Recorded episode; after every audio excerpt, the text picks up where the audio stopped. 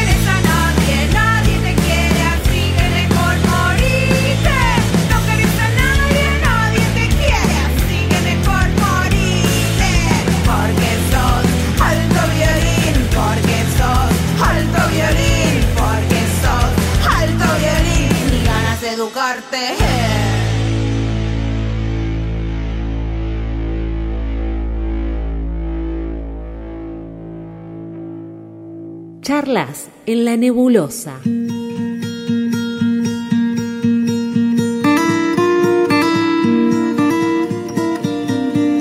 Buenas tardes de viernes a todos y buenas tardes a mis compañeras. Hola, ¿qué tal Mari? Hola, ¿qué tal Bet?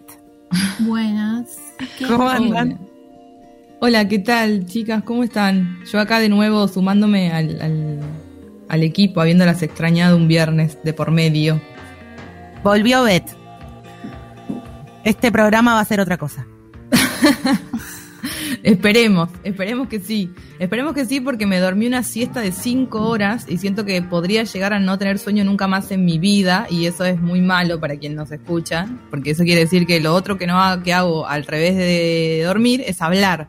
Entonces, cuando no estoy durmiendo, estoy hablando. Cuando estoy hablando, eh, no estoy durmiendo. Entonces es como muy difícil encontrar el punto medio. ¿Y no hablas dormida? No, por suerte no, ¿sabes? Eh, está bueno eso porque viste que uno ¿Cómo se- sabes? La verdad que no lo sé, pero estoy segura de que no, de que...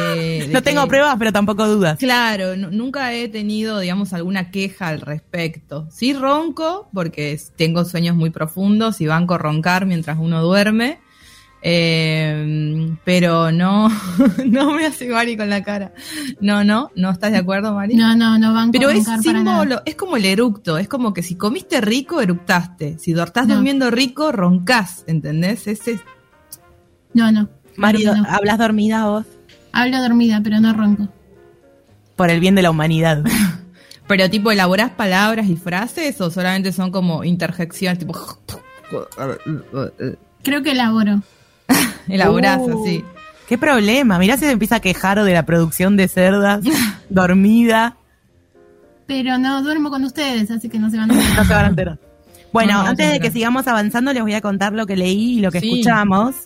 Eh, el poema se llama Manifiesto Post-Apocalíptico Punk, es de Gaby de Chico.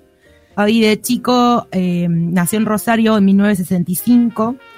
Se mm, define, se describe como una poeta no binaria, lesbo feminista intersex. Eh, y su lema es lo personal poético es político.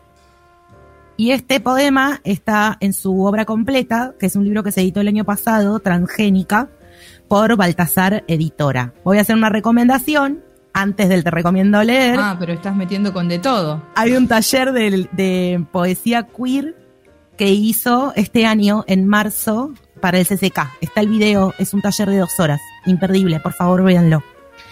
Y escuchamos el tema mm, Macho Tears de La Sex. La Sex es una banda de Mendoza que se, ya se des- desarmó. ¿Cómo se dice cuando una banda no toca más? Se. Sí, separaron, dejaron Sí, de sí. tocar, no sé, no tocan más. Este tema está en el disco de Preciosa, que es del 2019. Tuvimos la oportunidad de verlas en vivo con Mari Sí. en el 2019. Creo que fue la última vez que tocaron. Sí, en el, Ah, en el, mira. en el festival este Girl Power. Sí, exactamente. Sí, ¿No? ahí fue. No, No, en el no, Futurock. en el Futurock. O en el Futurock. Bueno, en uno de esos. claro. Eh, muy buena banda también. Está, está todo ahí en, en YouTube para escuchar. Bueno, ¿cómo venimos? ¿Cómo viene este viernes? ¿Cómo vino la semana? ¿Qué temas tenemos para charlar? Yo al revés de Beth necesito la siesta de cinco horas. Bien. Vos estás casi que te dormís sobre el micrófono. Sí. O Por sea, eso es- dije no voy a trabajar. Total, Claro. como yo ya venía sabiendo que no me tocaba esta semana. Bien. Agarró Ya la pala. dado, ya lo había dado todo, todo la semana pasada. Sí, el viernes pasado fue el, el programa de Mari. Claro. Bien, a mí me preocupa que eh, durante este, este periodo que no nos vemos tan seguido, por el que estamos haciendo así de manera remota este programa, cómo va la evolución de esa cabellera roja, eh, cómo va cambiando, si va a mutar hacia otro color. Digo, para los oyentes que no están viendo, cuando digo cabellera roja me refiero al pelo de Mari, ¿no? Que tiene un pelo frondoso así hermoso, rojizo. Y no sé, yo tenía la esperanza de ver si se transformaba en un rosa pálido o caía en esos lugares o qué, qué cómo estás haciendo. Contalo, contalo, por favor. Que no es rojo.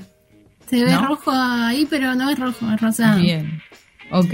Es un fucsia, magenta. ¿Y qué va a pasar con ese pelo? Todos nos preguntamos eso. Yo me pregunto ahora mismo. ¿No Ok. es acaso lo que todos nos preguntamos? Sí. ¿Qué va a pasar con este pelo? El tema de la semana. por la calle me pregunta, ¿qué va a pasar con tu pelo? Me paran así, Bien. yo estoy subiendo al colectivo y alguien me agarra el brazo desde la vereda y me dice, ¿qué va a pasar con tu pelo? Próximamente en Infobae, una nota sobre el pelo de Marí. Claro, va a ir al lado de las del que este que se hizo em, El Jesús. el Jesús y no le salió. Y se lo llevó Jesús. ¿Cómo es el que se hizo el Jesús? El pastor este de Zambia que, que se hizo enterrar tres días para volver como Jesús. No Flayó volvió. Resurrección. Sería el típico Sí. Flayó Resurrección. El la titular quedó. dice, Flashó Re- Crónica haría una placa que diría Flashó Resurrección. Y la quedó. Sí, cuánta fe, cuánta fe ahí puesta. Bueno, resulta que le salió mal el chiste y la palmó. Está bien. Sí, no, la verdad que además, cuántas cosas interesantes podría hacer como Jesús y eligió la más estúpida, ¿no? Porque a mí la parte de la reproducción de los vinos y los pescados es una parte en la de la historia de Jesús o caminar por arriba del agua, es una re experiencia, loco, ¿entendés? Pero tipo Convirtió- la parte de la resurrección y el entierro y toda esa gilada es justamente la parte que no queremos de Jesús, la parte que no nos sirve de esa historia. Pero ¿cuánto nos sirve de Jesús que camine por arriba del agua? No, para Sí. mí el point es hacer del agua vino. Ya está, con eso estamos. Claro. Con Claro, eso estamos. Y pero si no le sale, ¿qué haces? En cambio la otra podía zafar. Tipo, se, se zarparon. Él pidió que le ataran las manos. ¿A quién se le Claro, ocurre? muchísimo. Pónganle tipo una pajita para que respire, algo.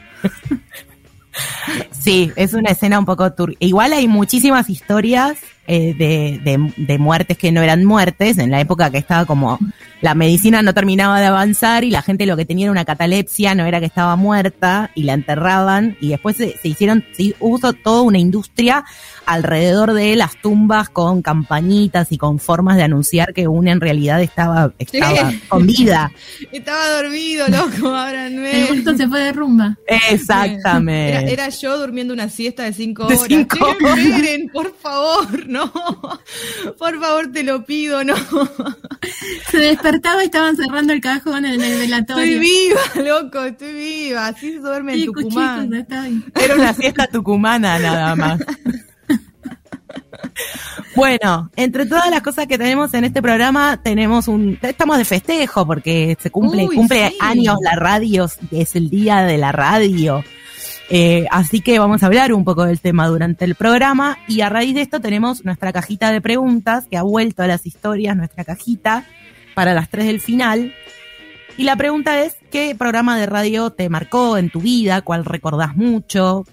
Pensamos que son programas pasados, pueden ser también programas actuales, puede ser cerdas también. Ah, quieren quedar supuesto. bien, si quieren quedar bien gratis, ponen cerda. No, Igual no, no. no el les que creemos. ponga cerdas puede tener seguramente algún tipo de beneficio especial, ¿no? Claro. Por formar parte del club. Pasa que son beneficios que uno tiene que, así tipo como la resurrección, confiar que más adelante llegará, ¿no? Es una cuestión de fe, el, Es una el beneficio. fe, claro. Eh, hay quien puso cerdas, tengo que decir, ya en la cajita. Bien. Pero bueno, Bien. vale si quieren hablar de, de programas más en serio que el nuestro también. Así que ahí tienen en cerdas-bajo al aire la caja de preguntas. ¿Qué programa de radio marcó tu vida? Y a mí me hicieron pensar un montón, ¿eh? ¿Es verdad que fue Elizabeth Bernassi la que respondió cerdas? No niego ni confirmo. Ah, bueno. La, la negra. Claro, en mi corazón voy a, lo siento así. Mal, sí, bien. sí, por supuesto. Está muy bien. Eh, bueno, ¿qué más tenemos para decir? Acuérdense que en el link tenemos el cafecito para seguir sosteniendo este espacio, hermoso espacio que es Cerdas. Y algún otro aviso parroquial, Mari, que quieras dar. eso, que tenemos alta entrevista hoy por el Día de la Radio. Sí, que va a ser en, un ratito. Que así como yo lo di todo la semana pasada, hoy lo da todo Betania Álvarez Arauz. Me estás poniendo demasiada presión al, aire. No, no, para nada, porque con, con la invitada que tenés, es verdad, es cierto. en realidad, claro, no es Bet, es la invitada. Claro, bueno, sí, sí, Es la que la trajo. Y que tenemos una también alta, todo va a ser alto hoy. hoy va para petiza estoy yo. Alta columna de ecología. Me dijeron por cucaracha, me dijeron por cucaracha que eh, hay una mención a los carpinchos. Carpinchos Gate. Carpinchos gay, ¿te referís a carpinchos LGTBIQ más? No, no. Me encantaría. No, gay.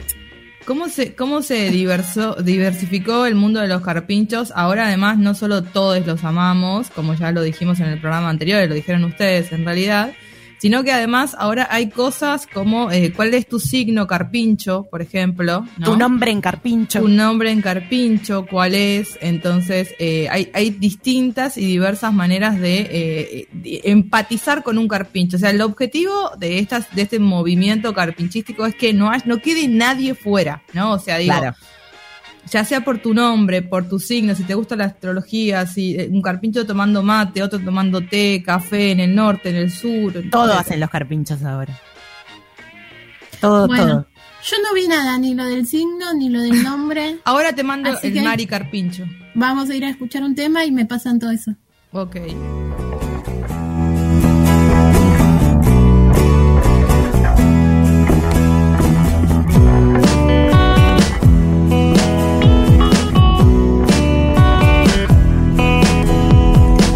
Te vas, se hace de noche y no parece que vayas a volver.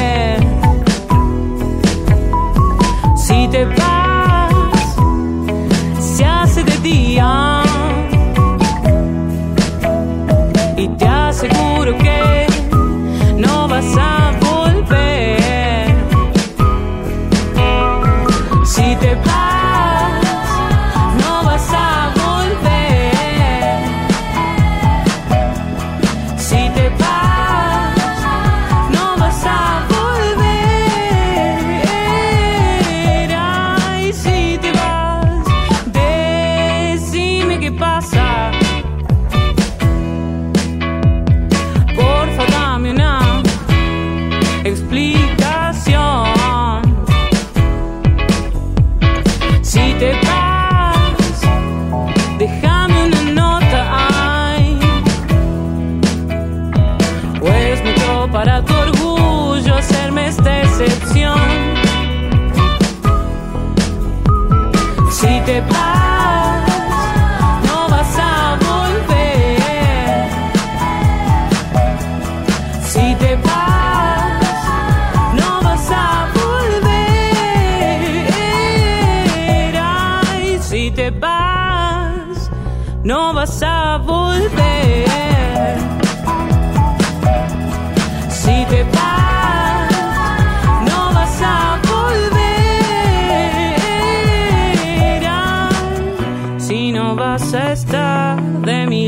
entonces ¿por qué no te vas? Si no quieres estar ni conmigo ni con mi sombra, entonces ¿por qué te quedas? Si no vas a estar de mi lado, entonces ¿por qué te quedas? Si no quieres estar ni conmigo ni con mi sombra, entonces ¿por qué no te vas?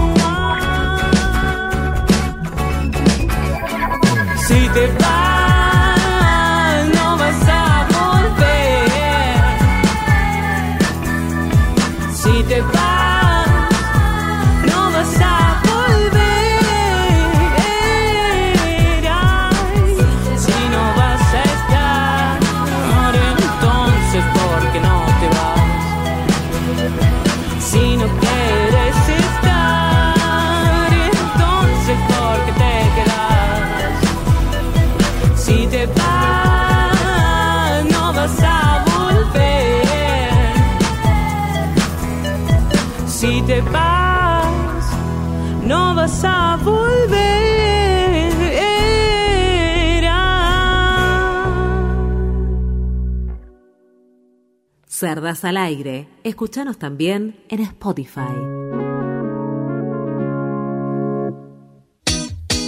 Muy bien, acá estamos. Bloque número 2. Miren cómo les digo. Agarró la formalidad. Al aire. Al aire, así. Bloque número 2. Escuchamos eh, un tema. ¿Querés contar, Beth, qué escuchamos? Sí, escuchamos un tema de una banda tucumana, entonces me pongo de pie y me enorgullezco de mi país, eh, que se llama Remedios Descarada, que es una banda de una muy querida amiga, feminista, periodista, trabajadora de la comunicación, que es eh, Mariana Rodríguez Fuentes, que, mm, bueno, y otra gente más, ¿no? Está Bernarda, que es la voz, que tiene una voz, díganme ustedes si no les parece, medio parecida a la de la negra Sosa. No quiero ponerme muy, eh, digamos, a linkear cosas y a shipear y todas esas cuestiones que uno dice, pero como que no sé- Influencia, hay una influencia. yo siento que hay como una influencia ahí en Bernie que eh, tiene como un tono así medio, medio como, es, es, es un poco yaquiresco, pero a la vez es como esa voz medio acá, vieron gutural, no sé cómo sería, Sí, no, sí, no sé sí. tanto de voz, pero capaz que vos sabes más de esto, G. Eh, perdón. Eh, pero, pero me parece que es una. Estrenó hace poquito este corte, es el primer corte que, que tiene, están en Spotify y en YouTube, y se llama eh, Si te vas. Muy bien, No, escucharon primero en Cerdas al aire. Exactamente. Así Estamos que de ahora- primicias. Sí, Me sí, sí. Sí, sí. Bueno, yo tengo respuesta ya de la cajita. ¿Quieren alguna? Sí, cómo no. Me encantaría. La pregunta es, ¿qué programa de radio te marcó en tu vida? Así como, ah, este programa me marcó. Tienen que decir eso. Tiene que ser, ah, esto me marcó. Así. Tiene que ser así, ¿eh? Ah, bueno. ¿Un solo ah o pueden ser varios ah? Suena Pueden ser varios. Ja, ja, ja, ja. Ah, se transforma en, solo programa. Pueden ser varios. Eh, voy a ir leyendo algunos. Alguien nos dice perros de la calle, pero en un mal sentido. Momento, acá hay gente protestando. Pero en un mal sentido. Lo ponían en la oficina y terminaba odiando a mis compas. Es muy de oficina, perros de la calle. Es ¿eh? muy de muy oficina. de oficina. Muy del, del mood oficina, de que pone a alguien en el programa de radio y demás. La, la cuestión de estar en una oficina y elegir qué programa de radio poner, a, a mí me ha generado peleas. O sea, Sí, claro, y la música. ¿Quién pone gente. música? Sí, Sí, sí, sí, sí. totalmente. ¿Quién Otra. pone mu- Además, siempre hay esa pelea. Sí, perdón. ¿Qué programa mal perro es la calle? Sí, la verdad. Otra, si me quieren pagar por producir. me pongo la camiseta. De golpe me pongo la camiseta.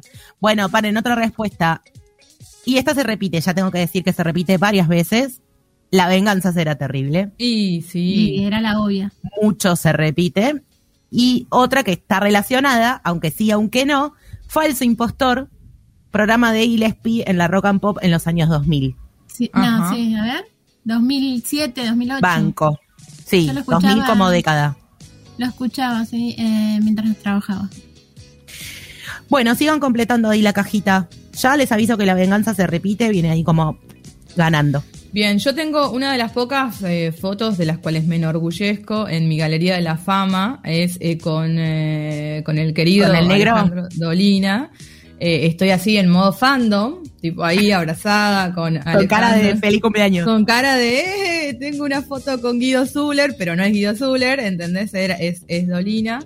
Y la verdad que es una, una de las fotos que digo, che, estuvo bien esta foto, ¿no? Estuvo, estuvo bien haberme La voy a guardar Aparte, en favoritos. Claro, tal cual, sí, sí. Una vez que lo fui a ver al teatro, en ese, en esa, creo que no sé si en Mar del Plata fue, que hacían el, en el vivo, y la verdad que nada, estábamos muy copados con eso, y nos, nos sacamos fotito con mi viejo. Sí. Yo tengo una con Fernando Peña. Ah, pero vos Cuando me- trabajaba en este mismo retruco. lugar que digo que escuchaba Falso Impostor. Sí. que era un lugar donde había muchos parquímetros. Y fue al local y nos dijo, ¿me cuidan el auto porque no le puse ficha?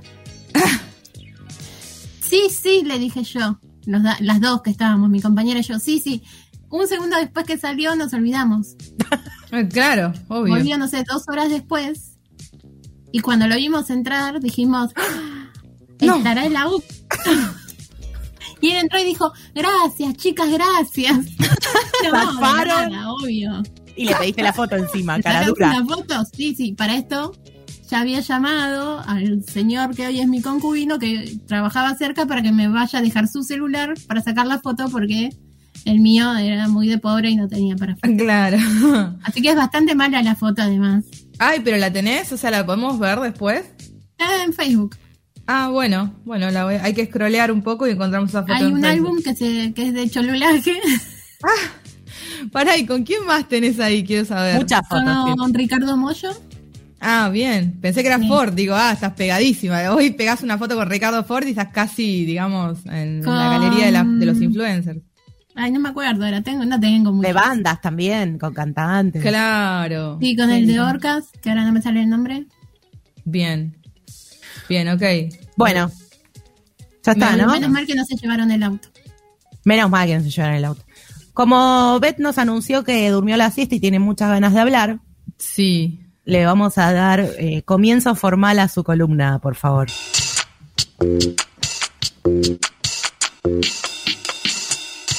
El femiscopio.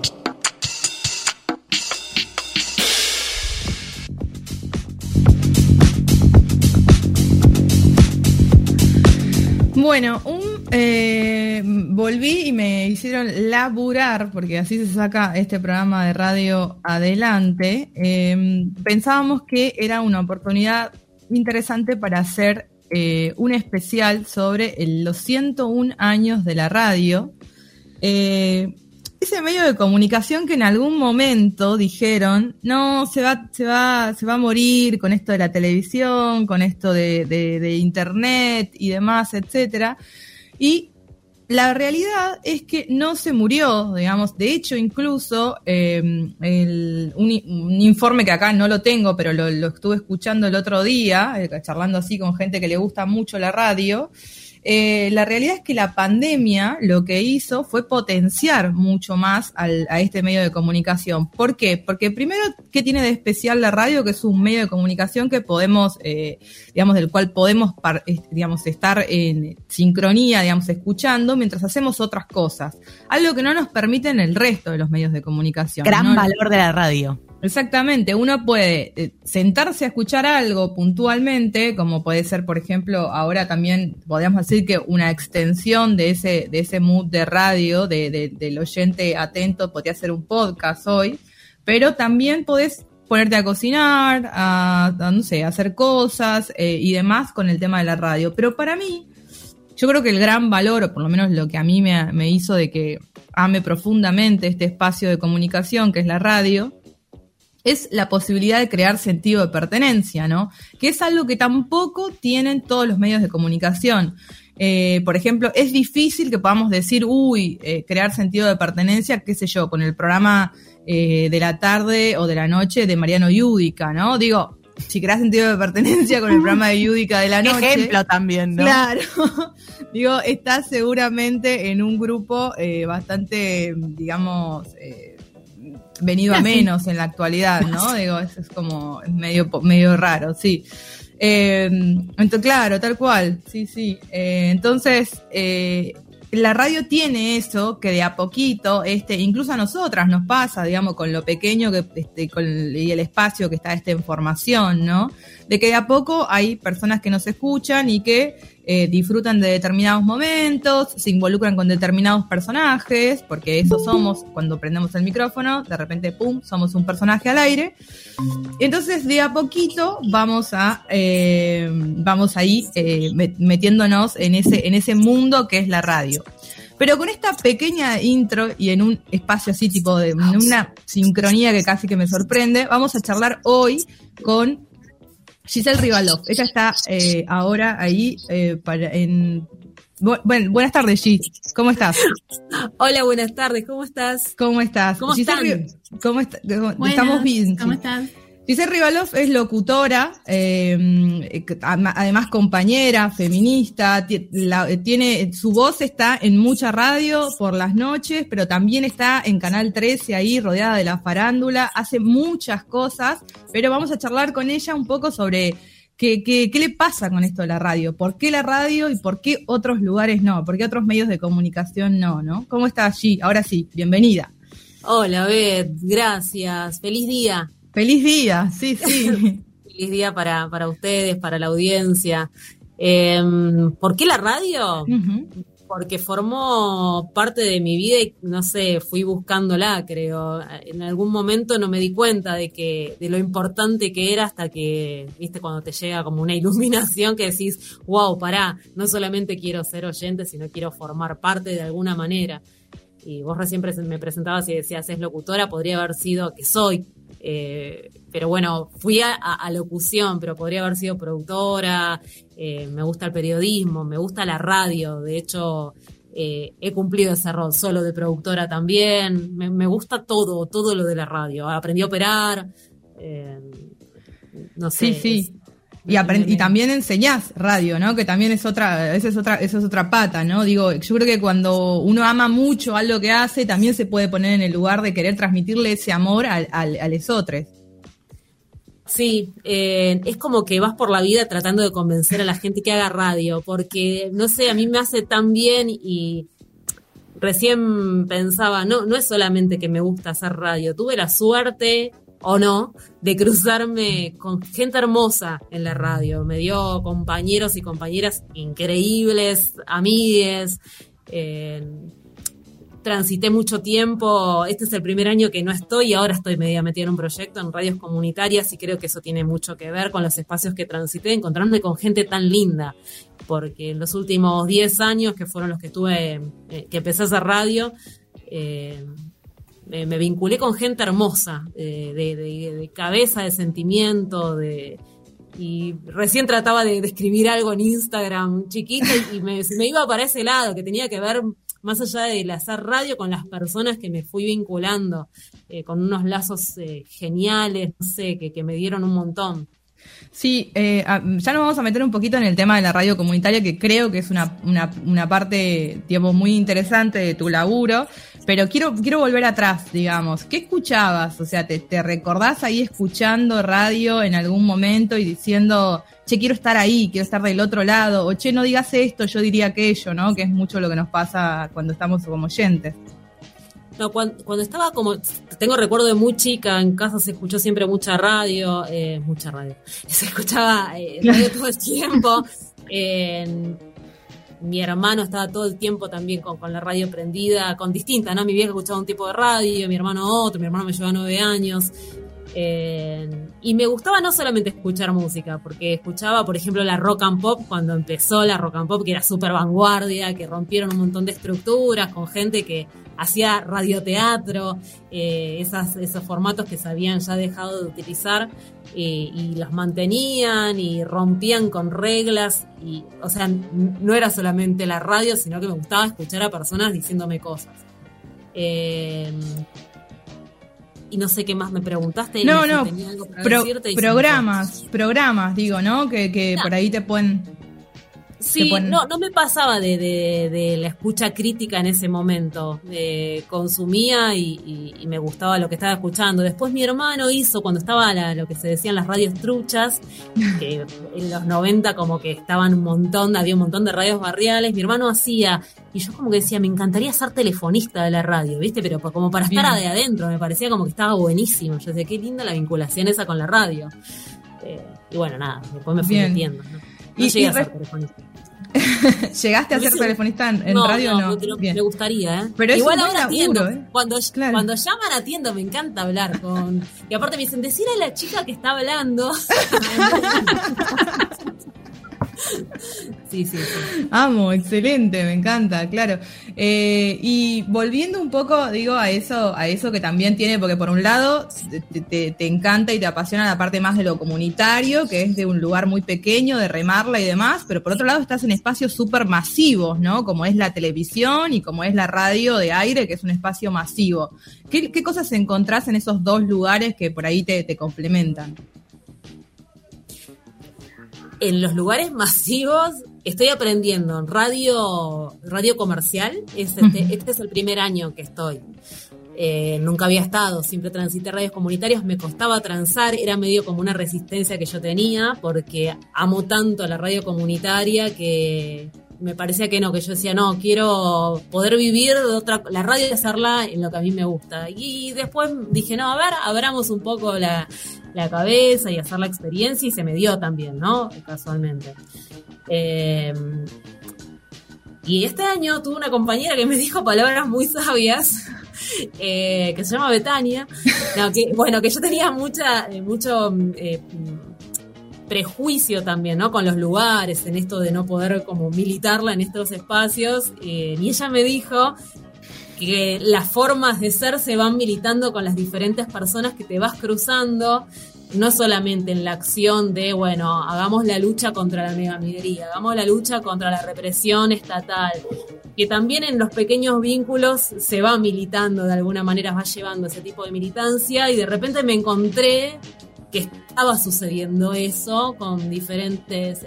me, me emociona cuando lo digo, no, pero de verdad es como que abrí y descubrí que estaba buenísimo y poder transmitirlo en las discusiones de cosas básicas como reclamar aumento salarial en espacios con mucho temor y, ir conectándote con, compañeros, compañeros y, que me dan cuenta que estaban súper aislados porque el espacio por ahí así lo promueve y generar otros vínculos y, y, otros vínculos interpersonales y entonces está bueno y empecé a transitarlo con otra, cuando dije, bueno, con otra alegría por ahí, con, no sé, estuvo buenísimo ese, esa apertura de cabeza. buenísimo, es como la parte de disfrutar, ¿no? También de todo eso, de que es el medio, ¿no? Estar en el medio, vieron que esa cosa como de, bueno, estoy en el medio, ¿qué implica, ¿no? Súper expuesto y demás. Bueno, sabemos que estás al aire, así que tampoco te vamos a robar un montón de tiempo más. Sí te vamos a robar un par de saludos al aire, porque uno siempre tiene que cholulear y robar saludos al aire. Eh, me acuerdo de cuando con G hacíamos un programa juntos, yo le decía que un profesor en la universidad me había dicho que mandar saludos era una cosa de muy radio berreta y que no había que mandar saludos. Y G me dijo, vamos a mandar saludos a todo el mundo que nos mande saludos. Así que nuestro programa era mandar saludos y mandar saludos. ¿Te acordás? Claro, esos conceptos rarísimos, hay que desarmarlo, Radio Berreta, Radio Berreta es otra cosa. Claro, tal cual, ¿no? Como esa cosa es también... el vínculo, ¿cómo no vamos a mandar? ¿no? Claro. Como algo que aleja, ¿no? Como que la radio formal alejaría al, público de lo que, de quienes hacen radio, ¿no? Como esa distancia medio, medio sacralizada. Pero decías, como para ir cerrando, eh, y sé que lo comunitario te, encanta y bueno, es un espacio que nos encanta transitar en general también a quienes hacemos este programa. Eh, ¿qué, sentís que le aporta lo comunitario a, la radio, no? ¿Y por qué sentís que es un espacio que siempre hay que estar ahí medio defendiéndolo? Todo le aporta. Como que, claro, todavía no entiendo cómo no se despierta a que ese, es eso, o sea, eh, si, si más personas escucharan o hicieran, estuvieran en vinculación con medios comunitarios, el mundo sería más lindo. Eh, es que realmente hay, esto que hablaba hace un ratito de las personas bellas, es también con ideas bellas, con tratar de construir un mundo mejor. Eh, y y, se transmite eso en una radio comunitaria, en realidad. La lucha tiene que ver con eso, esto de cuando el lema de sin radios comunitarias no hay democracia, eh, que, es re fuerte y, viste, cuando al principio por ahí, eh, pará, es un montón eso, y te pones a pensar y va por ahí, me parece.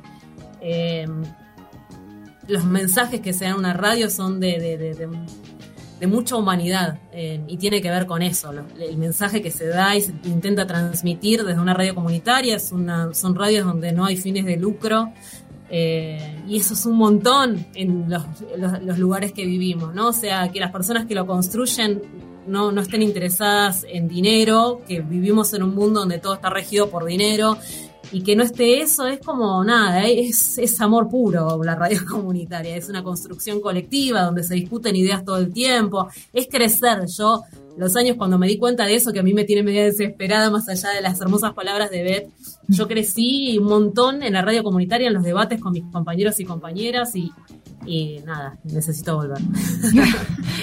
está muy bien, está muy bien. ¿Podemos saber de qué se trata ese proyectito o todavía está muy en... No, no, es el, en el espacio de familiares y amigos de Luciano Arruga. Eh, que yo me vinculé siguiendo el caso un montón de tiempo y conocí unos compañeros que también son como preciosos, es una gente increíble. Y este año me dijeron si quería formar parte de la radio, casi más me, agarra un patatús porque dije, chao, que esta gente que tiene una cabeza brillante y que mm, es tan hermosa que me esté diciendo fue como, increíble. Así que es, es en esa.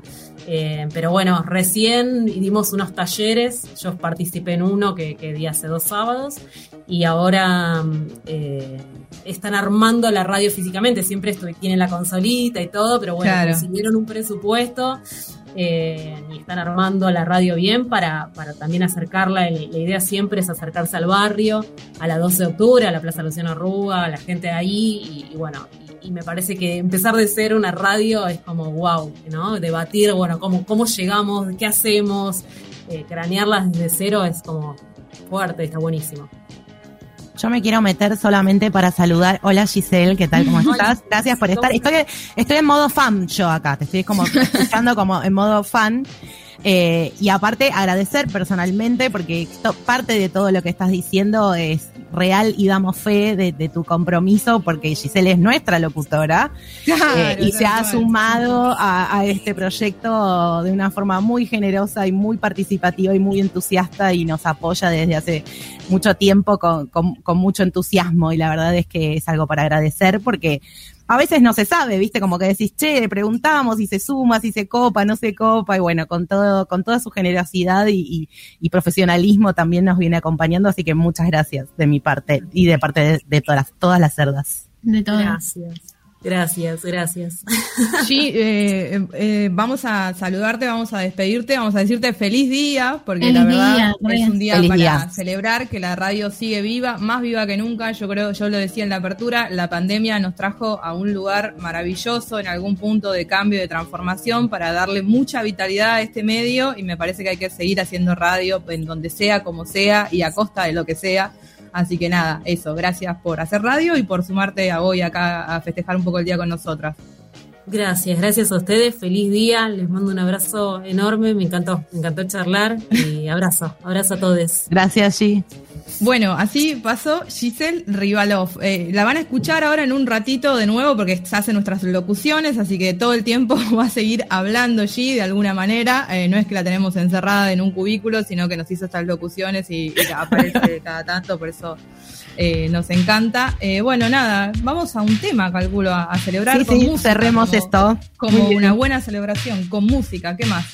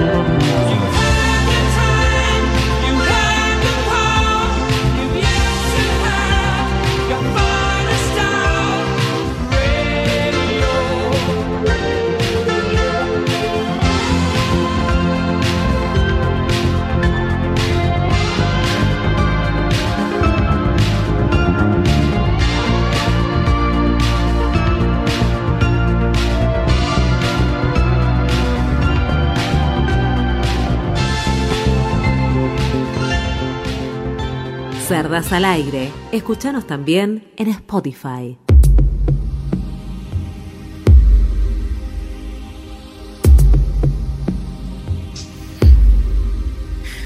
Bueno, hemos vuelto. Qué lindo. Yo sigo como en modo gorda fan de, de la nota que tuvimos Ay, de Giselle. sí. Hermoso. Es que, aparte, G te habla con esa voz así, toda eh, gestualizada, que vos ya vas entrando en un mood en el Como que te- quien supiera hablar. Claro, tal cual, te, te envuelve, ¿no? Te envuelve así como en un, en un papelito hermoso. Y además decís, ¿por qué hablamos tan mal en este programa? Claro, de repente te das cuenta de eso. ¿viste? Que venga allí a hacer el programa, ya está. Le cedemos cerdas. Bueno, tenemos ¿Por más respuestas de Diosito la me hizo hablar tan mal? No sé, qué Diosito, la verdad. Tenemos más respuestas de la cajita, voy a adelantar algunas más. Acuérdense que en cerdas-bajo al aire en Instagram tienen la pregunta de qué programa marcó, qué programa de radio marcó tu vida. Hay algunas respuestas más. Los 40 principales. Esto muy noventoso, ¿no? Me parece a mí. Eh, cuatro cabezas. Me gusta que los 40 principales sea una opción de programa de radio. No digo que Sí, no que- lo sea. no, pero claro, digo, programa. Es como que, que sea eso, con la voz de, ¿cómo se llamaba el chabón? Aldo Sinoboy. Sí. Pero antes estaba Daisy May Queen Ah, Daisy May Sí. Queen, claro. en los 90. Sí, sí. Después Claro. aparece Peña, obviamente, con el parquímetro. Y la negra, Me intriga lo de cuatro cabezas. Me intriga. Yo le preguntaría a esta persona, después le podemos averiguar un poco, pero no sé. Yo solo Claro, lo que- conozco como productora de tele. Claro, tal cual. Sé que se debe haber querido referir a Caiga quien caiga. Eh, perdón, no, al, eh, ¿cuál es? ¿A cuál es? Mezcló cosas, ¿entendés? Mezcló, mezcló Cs. O sea, muchas Claro. palabras con puede C ser, quedaron. puede ser. Eh, bueno, y Tarde Negra de la Negra Bernasi Sí. también aparece, dos, dos, tres veces aparece la negra. Y nada más. por ahora. Dejo Bien, para ahora el final. podemos preguntarle a ella, ¿no? También. A A nuestra, a nuestra invitada columnista, bueno, pará, primero vamos a presentar la columna y después le hacemos la pregunta. Nicho ecológico. Hola, Yoshi. Hola, ¿qué tal? ¿Cómo están? ¿Cómo estás? Antes de que Todo entremos en el mood ecológico, pregunto, ¿programa de radio que te haya marcado Oh. así en la vida? Eh, bueno, Tarde Negra me escuchaba un montón y bueno, después escuchaba La Mega, o sea, programa en particular, no me acuerdo, pero La Mega escuchaba un montón. Eras muy del palo del ro- puro rock nacional. te banco. Te banco, te banco, te banco, porque yo también escuchaba eso. Quizás no tantos programas de la Mega, pero sí para escuchar musiquita era puro rock nacional. Tal cual. Exactamente. Sí, ¿Cómo sí. la pegó la Mega en su momento? Sí, sí, sí. Es más, es más, tuvieron un momentito en el que se fueron al, al rock variado y tuvieron Volvieron. que volver porque nadie, o sea, no los escuchaba ni la madre, porque claro, uno lo estaba, estaba muy fanaticado con el tema del rock nacional, ¿no? Bueno, acá está Yoshi con su nicho ecológico y vamos a escuchar qué trae para esta semana. Bueno, este, bueno, esta, esta, esta columna la, la pensamos con Pauli por el tema de que eh, el mes pasado y durante todo este mes también estuvo muy, muy en auge el tema de la bajante del río Paraná y quisimos como hacer una especie de popurrí de, de, de situaciones con, con cuestiones de, de cursos de agua y, humedales y mezclar un poquito con todo lo que vino pasando con el tema de los carpinchos.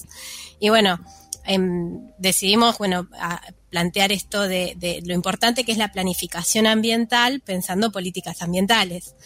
Entonces se nos ocurrió eh, contar un poquito que, bueno, este problema de la bajante del río Paraná, como bien se, se dijo en varios medios, tenía mucho que ver con eh, cuestiones cíclicas de todos los, los sistemas fluviales que tienen que ver con la precipitación, con los, los periodos de sequía y demás. Este, pero que también tienen un, componente de, de- del mal uso de, que, hacemos nosotros, ¿no? La- la- las personas. Entonces, se nos, se nos ocurrió charlar un poquito de eso, de, de contar de la importancia que tiene eh, eh, la presencia de humedales y eh, hablar un poquito sobre, sobre los beneficios que tiene la conservación de humedales, que, en general están como muy presionados en, cuestión inmobiliaria, ¿verdad? El tema de los incendios, todo eso genera un montón de problemas que fueron contribuyendo a que la bajante del río Paraná re- registrara valores históricos como muy alarmantes y la verdad es que no se sabe si esto puede revertirse o no o qué consecuencias va a generar.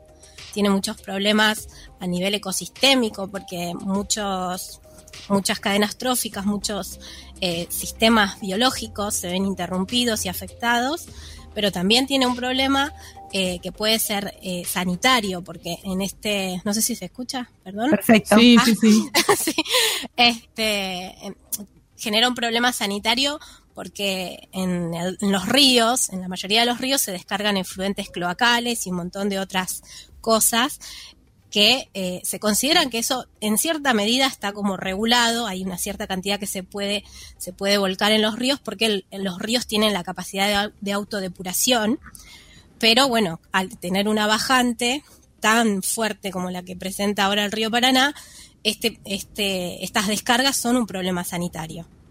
Y también son un problema económico porque, bueno, toda la gente que vive del río, los pescadores, la gente que se, que se encarga de navegación y demás, tienen un problema porque no pueden, no pueden generar, digamos, ningún tipo de, de- lucro, por decirlo de alguna manera, con sus actividades. Este, así que bueno, genera un problema por un montón de lugares y eh, tiene que ver con, con, con esto, que no fueron bien gestionados los, los, los procesos que van en torno al río. O sea, Yo- sí. Yo sí te hago una pregunta, ¿no? Que un poco eh, entiendo que, que quizás el tema por el que se volvió masivo todo este, toda esta cuestión fue a partir de- de- del tema de los carpinchos y las cuestiones ahí en Nordelta y la invasión de carpinchos en Nordelta y todo lo demás. Pero digo, ¿es algo que se podría haber evitado o, en algún momento o es algo que, eh, digo, tiene que ver con una mirada más política de la situación y demás? Porque la sensación es que ahora tienes un problema que saltó por todos lados, pero que no se sabe bien cómo se puede llegar a resolver, ¿no? Es como medio más que la viralización de, en las redes, no hay salida, ¿no? Como, bueno, sí estamos todos a favor de que los, los carpinchos vuelvan a su lugar, pero ¿y, y, qué hacemos, no? Sí, bueno, eso es, eso es algo como muy eh, polémico, porque la realidad es que cuando se hacen emprendimientos así tan grandes, se hacen lo que se llaman evaluaciones de impacto ambiental. Entonces esas evaluaciones de impacto ambiental tienen que ver con analizar qué es lo que había antes, cómo se comportaban los sistemas ecológicos del lugar, cómo se comportaba la sociedad y cómo eran los sistemas productivos, un montón de cosas. Eh, la cuestión es que hay que ver qué pasó con la evaluación de impacto ambiental del Nordelta, o sea, si se hizo, cómo se hizo, dónde está, qué es lo que dice, y todas esas cuestiones que, bueno, están ahí. Tendría que haberse eh, evaluado que en ese lugar es un era, era un humedal, naturalmente era un humedal, y el humedal es, es, es un ecosistema, es un, es un espacio que es naturalmente utilizado para que se inunde, para que pasen un montón de, de- procesos que son naturales que generan que, que no se, no se eh, desequilibre todo el ecosistema. Entonces, al, al meter gente en un lugar así, eh, se alteran un montón de cosas. Entonces, la realidad es que los carpinchos eran de ese lugar. Incluso el ministerio reconoció que los carpinchos eran de ese lugar. Entonces, eh, el problema ahora es que por qué hay tantos carpinchos y la realidad es que en su momento, cuando se instaló Nordelta, los carpinchos se tuvieron que ir porque el ruido y todo lo demás generaba alteraciones en su sistema, entonces se fueron. Y así como se fueron los carpinchos, se fueron los zorros, se fueron los gatos monteses que los controlaban. Por eso es que ahora hay tantos. Eh, porque bueno, los carpinchos pudieron volver, pero la realidad es que los, los, los- los predadores de estos animales no pudieron. Claro. Y digamos, y aunque hubieran podido, sería un problema muy mayor porque sí. Yo te hago una pregunta, Yoshi. Sí. Puede ser también un problema, no sé, escuché esto. Eh, claramente no fui a leer nada, solo lo escuché. Eh, que también es porque los yaguaretés están casi en extinción y son depredadores del carpincho. Y sí, la, la, la realidad es que no sé exactamente si están en peligro de extinción porque desconozco realmente si, si, si están. Yo calculo que son una especie protegida, como mínimo segu- seguro son una especie protegida. Eh, el tema es que eh, en ese lugar en particular seguramente había mucha fauna asociada que era predadora de los carpinchos y bueno, y ahora no están. Entonces ese es el problema.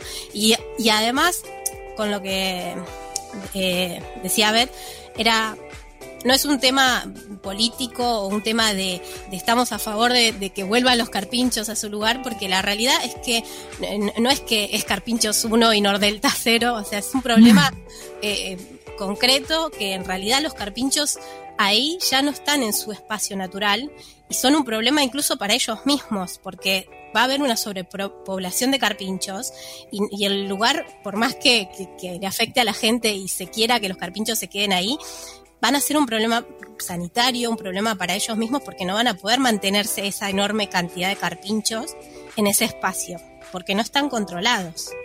Claro, el problema es político, pero anterior. Que Claro. sabemos que esas evaluaciones de no ni siquiera las hacen o las hacen muy así nomás. No, a y que hay mucha plata hacen- de, de por cual. medio y aceptan cualquier cosa. En los barrios privados, en los country. Yo iba a preguntar eso, Yoshi, no sé si, si tenés el dato, si sabés exactamente quién hace esas evaluaciones, o sea, si es un organismo que arbitra de alguna manera objetivamente o la propia gente que está haciendo la construcción de Nordelta dice, acá tenemos la evaluación. Bueno, es muy, muy controvertido el tema. La realidad es que, bueno, muchas consultoras ambientales se encargan de hacer esto. Esa es, eh, es una, un- una herramienta que, que se utiliza en ecología para, para hacer un, re- un recuento de lo que existe previo a este emplazamiento en cuanto a, a- cuestiones naturales, o sea, cómo era el lugar, todas esas cosas, porque la idea es que cuando vos metés algo en, el, en un, un emprendimiento como este, conserves la mayor cantidad de eh, recursos posibles.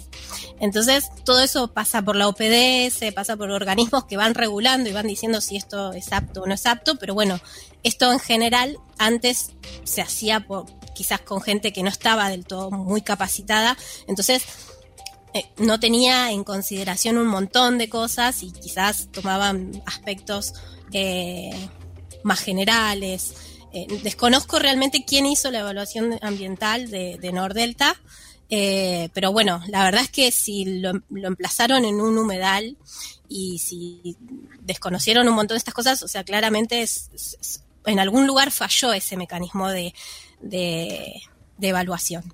Claro. Entonces, bueno, ese es el, el problema que, que, surge ahora. Entonces, nada, la verdad es que lo que llegué a leer con el tema de lo que se pretende hacer con los carpinchos de Nordelta es hacer como una especie de, de reserva para los carpinchos, para tenerlos eh, ahí más o menos controlados, pero bueno, la realidad es que no se va a llegar a, a tener un ecosistema controlado con los carpinchos nuevamente en ese lugar. Y bueno, habría que repensar cuando se hacen estas cuestiones hasta qué punto eh, queremos, digamos, arriesgar la, la- la naturaleza o hasta qué punto estamos dispuestos a, a poner en riesgo todas estas cuestiones. No, pensando en, en, lo, que, en lo que pasó hasta ahora. Claro, y por ejemplo, en el. per- Perdón, seguí, seguí después. Sí, sí, Y bueno, y otra cosa que también quisimos destacar fue que la semana pasada justamente hubo una marcha para eh, visualizar todo el problema que hay con el encajonamiento de lo que se llama la ley de humedales. Hay una, una ley, eh, hay un proyecto de ley que se quiere tratar para que se protejan los humedales. Los humedales están sumamente eh, en riesgo constante porque es, es, es un montón de tierra que, sufre la presión inmobiliaria, se utiliza mal y, la verdad es que tienen una finalidad, tienen un, hacen un servicio natural que es importante. Entonces, bueno, la realidad es que habría que protegerlos. Pero bueno, el problema es que por más que haya leyes, que, es importante que, haya leyes ambientales, también debería haber un, organismo eh, que, que se tome la responsabilidad de ponerlo eh, en funcionamiento, ¿no? Que la- las leyes se apliquen. Claro. Pero bueno, Claro, porque hay ya hay un montón de leyes Hay un con un montón de montón de, cosas que nunca se cumplen. Tal Uno cual. siempre dice, ah, tendría que haber más leyes. No, tendrían Sí, que sí. hacerse cumplir en general. Sí, Sí, bueno, también, sí. perdón, porque está el tema de que una vez que sale la ley, se espera la reglamentación y la reglamentación es la que se duerme, que es generalmente la que genera las instituciones, los organismos y los programas de aplicación de la ley. Entonces a veces hasta sale la ley, pero como no se reglamenta, no se aplica. Claro, sí, sí, tal cual.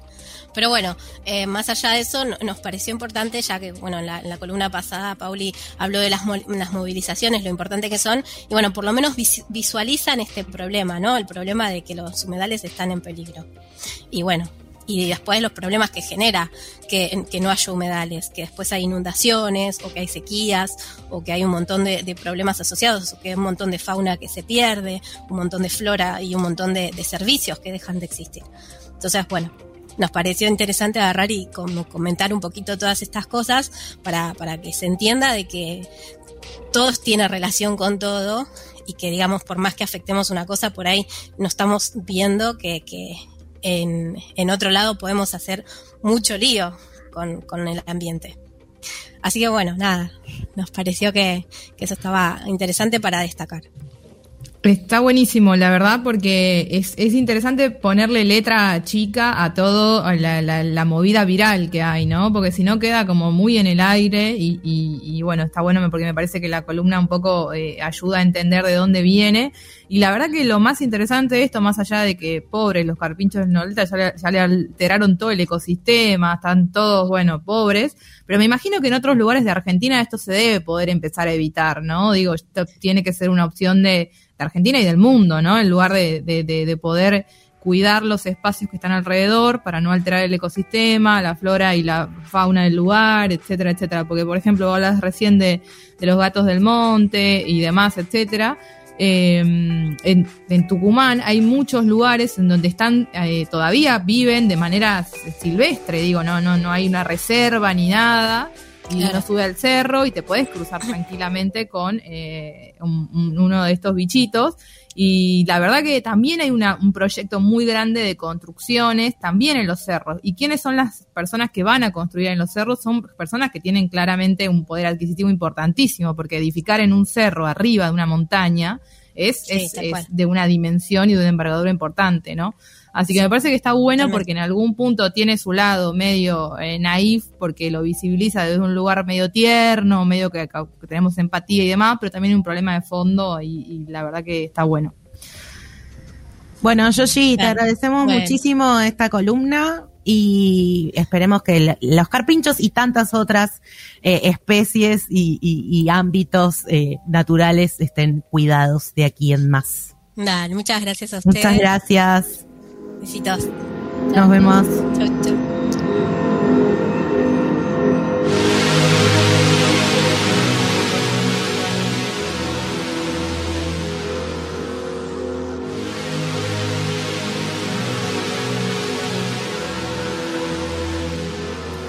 They love you too. They love you too. They love you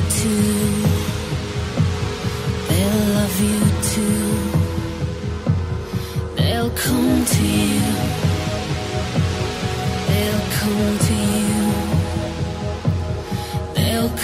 you.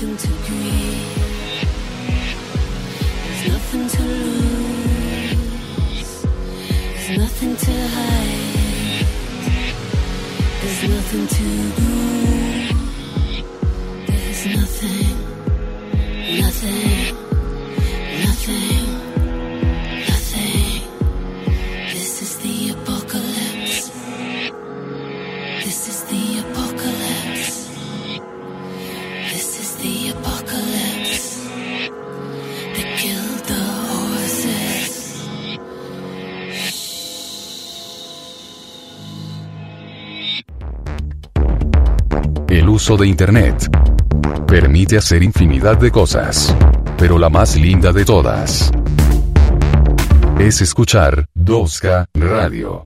Cerdas al aire. Escúchanos también en Spotify.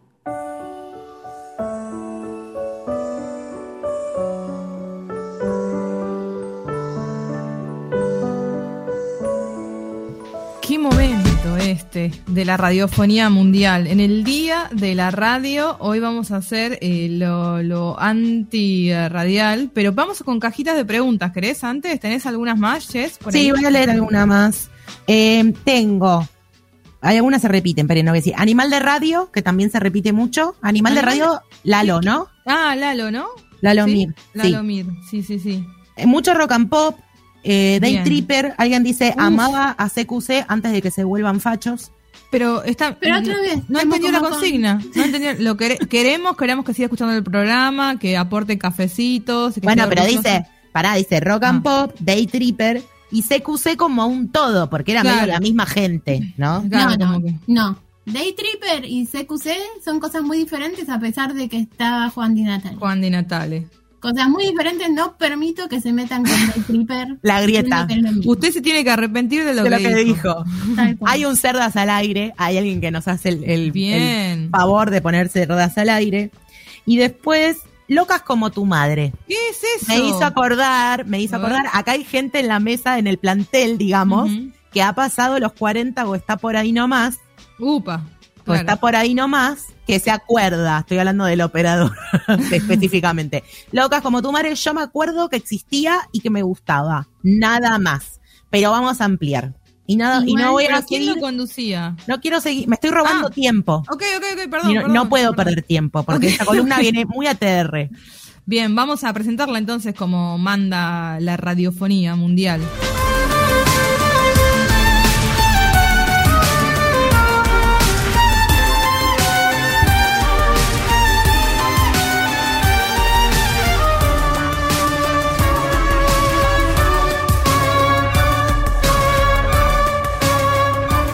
Te recomiendo leer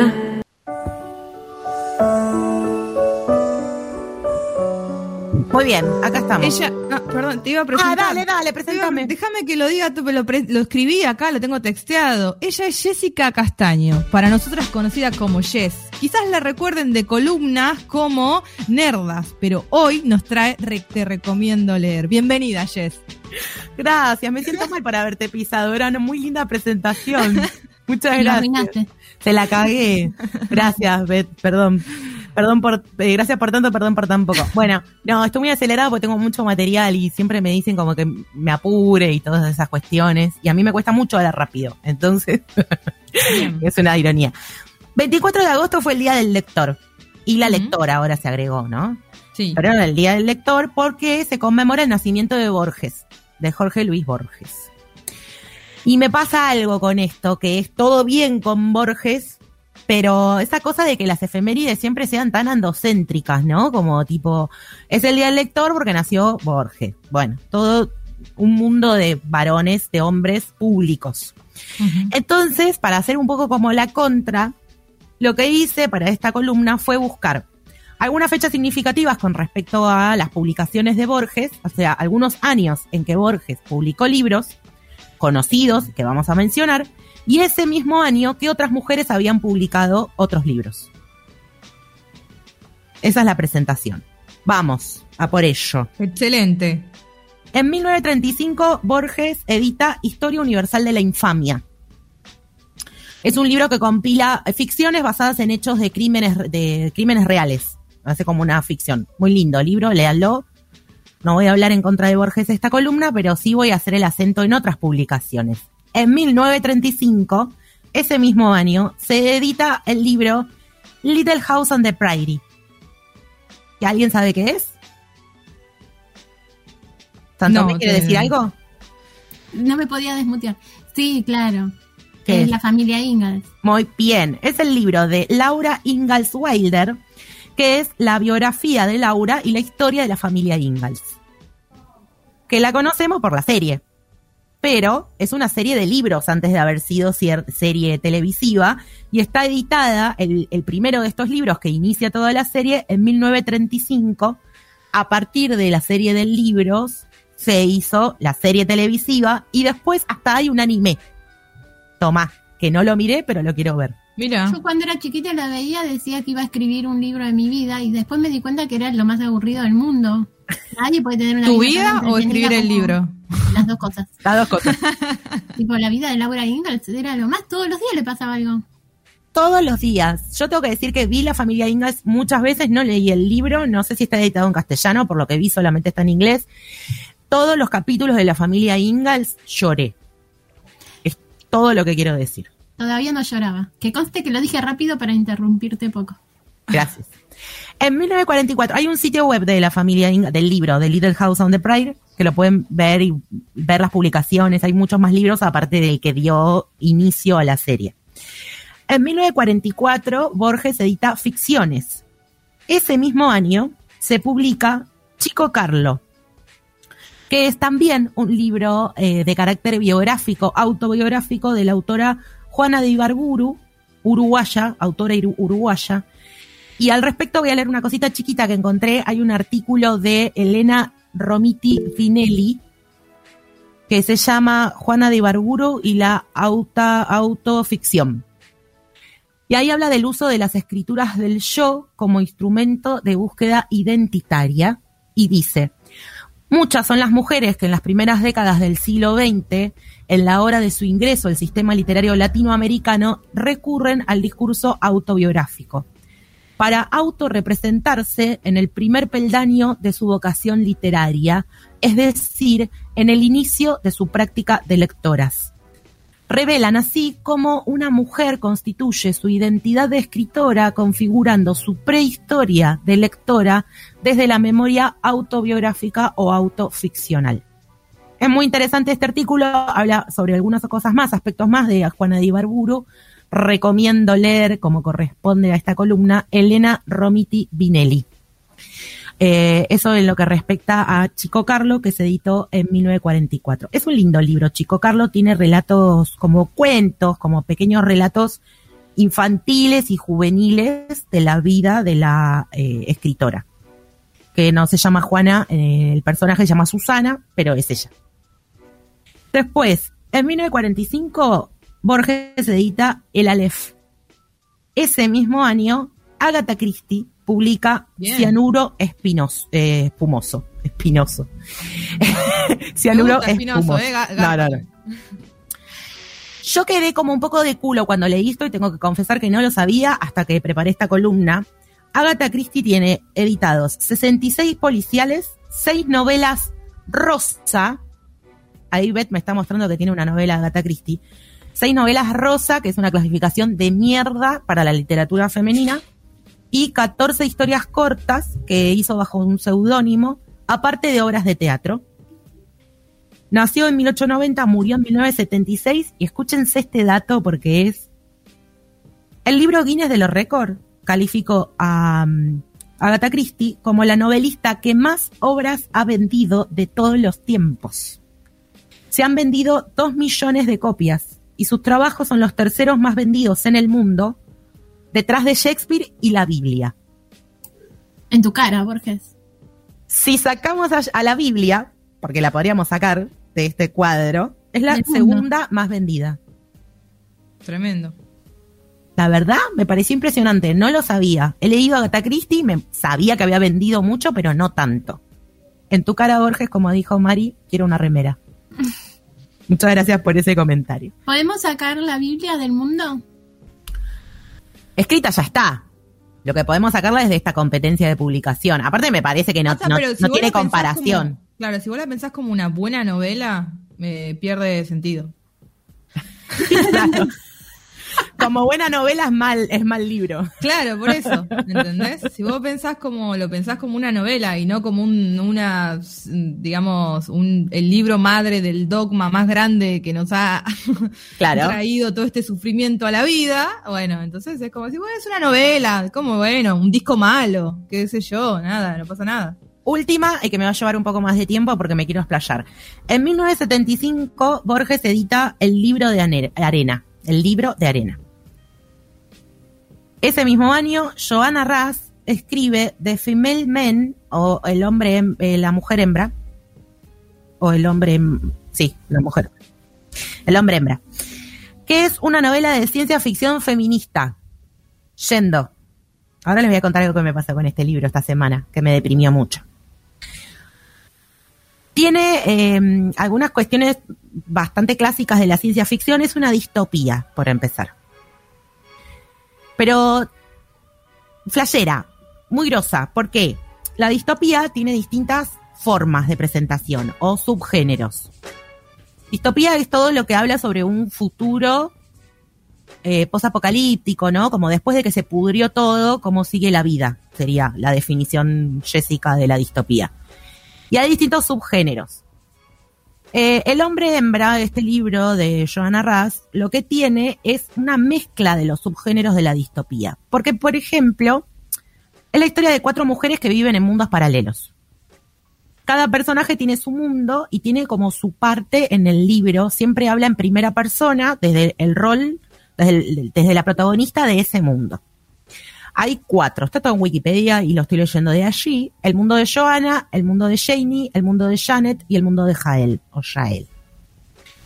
Hablando de la distopía, lo que hace es una combinación porque, por ejemplo, hay un mundo que es el de Janie, que es, está eh, explicado, está narrado desde el, el subgénero de la ucronía. La ucronía dentro de la distopía es, en inglés se dice what if, parten de un punto histórico real y piensan una solución o una resolución paralela a ese suceso histórico. Entonces, por ejemplo, en el mundo de Janie, que tiene la ucronía, este mundo sigue en la Gran Depresión. La Segunda Guerra Mundial no sucedió porque Hitler lo mataron. El imperialismo japonés domina sobre el continente chino. ¿sí? Entonces, eso es la ucronía. En otro de los mundos hay un subgénero de la tecnología, que es otra de las formas de la distopía. Porque hay una sociedad donde todos los hombres se murieron, las relaciones son todas lésbicas, y hay una, una fusión genética de óvulos que se llama parentenogénesis, partenogénesis, para seguir teniendo eh, hijes. Entonces ahí hay como una pata muy fuerte de la tecnología. Y en el mundo de Jael hay otro subgénero de la distopía que es el de género. Al respecto de esto, voy a contar algo que pasó con Raz. En este capítulo hay una función de los cuerpos masculinos que se adaptan quirúrgicamente para ser cuerpos femeninos, por esto de una, como una batalla de, de- géneros que se da en este capítulo, y que fue algo muy criticado por la comunidad trans en la actualidad y hace unos años atrás. El libro está escrito en los 70. Raz se identifica como feminista y cuando fue pasando el tiempo y ella también fue como eh, evolucionando teóricamente, se dio cuenta de, esta contradicción en su capítulo y pidió disculpas públicamente. Eh, pero no, no por eso, digamos, el, el libro no es recomendable en sí, teniendo en cuenta esto, que es un libro escrito en los 70 y que en uno de los capítulos hay algo que puede hacer eh, cortocircuito con, con discursos más actuales y con visibilización de la comunidad trans más desde la actualidad. ¿Cómo vamos? Tengo una cosa más para decir. ¿Quieren preguntar algo, acotar, hacer un chiste, un comentario? ¿O sigo? La verdad que yo tenía un chiste, pero me lo olvidé. Claro. No va así. Voy a tomar, voy a mencionar algo más que escribió Joana Raz, pero lo voy a dejar para otra columna porque me di cuenta de que eh, nos puede dar de comer en otro momento. Muy bien. Che, ¿y en, cuándo vas a hacer la columna de las novelas de Borges? Nunca. Pero pará, que voy a decir algo de Raz. Escribió un libro que se llama Cómo acabar con la escritura de las mujeres. Que es como una guía con tono sarcástico. Y ella plantea ahí como desarrolla métodos de supresión para que las mujeres no escriban más. Es sarcástico porque son cosas que pasan en la actualidad. O sea, no está haciendo una guía explicando qué es lo que hay que hacer, sino que está describiendo las cosas que suceden en el mundo editorial.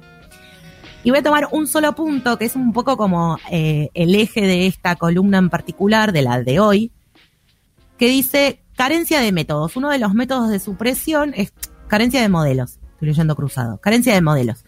Y dice que es reforzar la dominación de los autores masculinos en los cánones literarios con el fin de obstruir la inspiración en escritoras como modelo a seguir. Y es la idea de hoy. Me pareció como todo muy sincrónico lo que me pasó porque llegué a ese libro de Raz y llegué al otro libro de Raz y terminaba hablando de esto, que es lo que estoy tratando de transmitir en esta columna de hoy. Que la cuestión no es con Borges, Borges nació, murió, publicó, está todo bien, lean a Borges, pero como siempre se pone el eje en que eh, la visibilización está siempre más del lado de, de los varones que han publicado y también hay otra cuestión, no es solamente los varones que han publicado y que se pone el foco ahí, sino cuántos, cuántas mujeres a lo largo de la historia, siendo escritoras, tenían la posibilidad de publicar. Porque ustedes me pueden decir, bueno, sí, en la escuela también se le da Alfonsina Storni. ¿Por Claro. qué? Pero porque Alfonsina fue brutalmente disruptiva, a tal punto que no se pudo is- invisibilizar. No porque no se intentó, sino porque no se pudo, porque rompió con todo. Pero hubo muchas otras mujeres escritoras que no tuvieron las habilidades, los recursos, eh, la coyuntura, lo que haya sido, y el talento, obviamente, que acompañó, por ejemplo, a Alfonsina. Entonces, con un pequeño intento de silenciarla, ya lo lograban. Claro, además se da una contra cuántos chabones. Yes, hay un libro, hablando de esto, de que decís un libro como de esta guía, hay un libro, si no me equivoco, capaz que vos sabes más, eh, de Gabriela Mistral, que se llama Lectura para Mujeres, que también es un libro que es como de enseñanza, ¿no? También, así, muy ligado en el tono también de ella, digamos que era educadora, eh, pero que también esto, ¿no? Como que un poco eh, revaloriza esta cuestión de que, lecturas para mujeres, justamente, ¿no? Como... Sí, sí. eh, Mistral se preocupaba mucho por la educación de, de niños y niñas, pero sobre todo de niñas, sobre Mm. todo de las niñas. Eh, y bueno, fueron, fueron mujeres muy mm, activas en lo que era hacer lugar a, a otras escritoras. Eh, hay mucha correspondencia de escritoras en esa época y hay un artículo que leí hace poco que hablaba de la cuestión de, de cómo se tejían redes entre escritoras. Leí algo hace poco y no me acuerdo quiénes eran. Silvina eh, Ocampo, Nora Lange con Mistral creo que eran, que se escribían cartas y era como esta forma an- antigua a lo que hacemos nosotros ahora con las redes transfeministas de estar apoyando emprendimientos, ¿no? Como cuando reposteas algo de una compañera, de un compañero, de un emprendimiento, bueno, en este, en ese momento que se escribían por carta, eh, la- las cartas servían para eso, como para recomendarse, para mandar a alguien una carta diciéndote había un con copia en las cartas también, ¿no? Te dejo la dirección de fulana para que le escribas, te mando el libro que escribió fulana y se establecía toda una red porque era muy necesario para poder ir un poco tratando de hacer un contrapeso a todo lo que era el canon de la literatura, mayormente varonil, tejiendo estas redes entre mujeres. Entonces eso, o sea, está todo bien con las efemérides, está todo bien con los chabones que han escrito, está todo bien con Borges, pero también estaría bueno que muchas de estas efemérides y, y de las cosas que, que ponemos en, en- que visibilizamos también a través de la educación y de estos espacios de comunicación tengan en cuenta el trabajo de muchas mujeres y de otras identidades sexogenéricas que la pelean muchísimo más que los chabones para poder publicar y editar. Ya lo decía Virginia Woolf, es necesario el cuarto propio, ¿no? En este sentido de es necesario poder bancarse económicamente para decir me dedico a la literatura como una profesión y me tomo todo el tiempo del mundo para escribir libros sin tener que depender de que alguien me esté manteniendo y esté criticando a qué dedico mi tiempo. Bueno, yo me cebo con este tema, o sea, entro re en una Sí, te veo enajenada. y la gente se pierde mi gesticulación, la oyentada, pero ya acá me saco de quicio. Y saben que otra cosa que a mí me gusta mucho en estos momentos es hacer el match de canciones. De, de- de lo que hablé con el tema que viene. Y encontré un tema de una banda que se llama Mafalda. Que si quieren después pueden buscar el video, porque el video en YouTube tiene un poco también acompañamiento visual a la letra. Y no por nada eh, el- el- la elección de este tema, porque el tema se llama Las que faltaron. Y habla un poco de esto de tantas mujeres que no son mencionadas en la historia.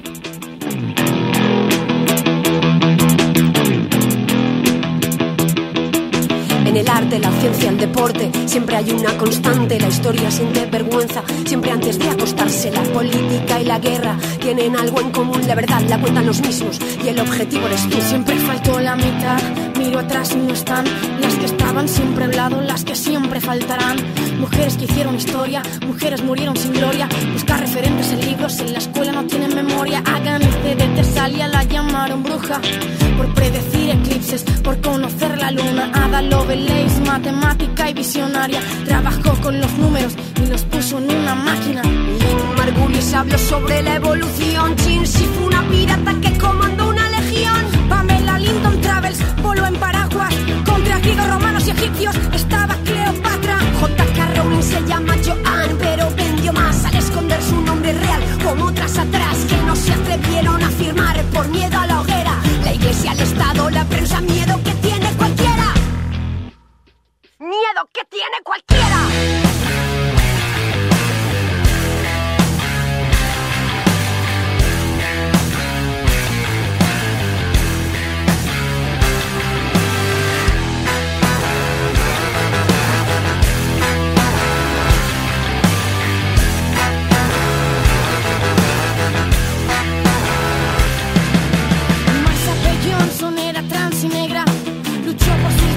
Ella siempre estuvo en guerra. Que no sepamos de ellas no quiere decir que no existan. Venga, va, una compositora renacentista. Julia Hermosilla, casi no libra de Franco en dos ocasiones. Quiere una plaza, una avenida con su fucking nombre. Dolores y Barruri gritó, no pasarán. Hoy tú gritas lo mismo contra los mismos, pero este frente vencerá. Se esconda, se esconda hombre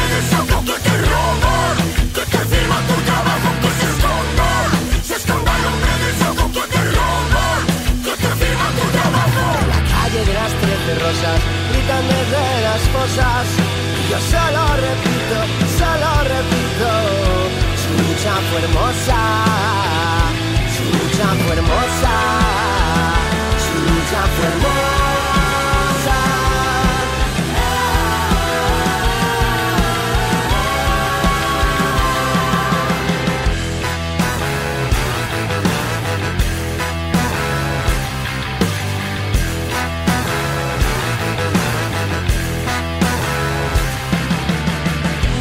Etta Jane, Philly Holiday, Janis Joplin, Edith Piaf hoy me ayudan a cantar. Violeta Parra, Mercedes Sosa, Chabela Vargas, con ternura y rabia en la garganta. Por mis ancestras, por mis abuelas, por las poetas olvidadas, por todas las nuestras.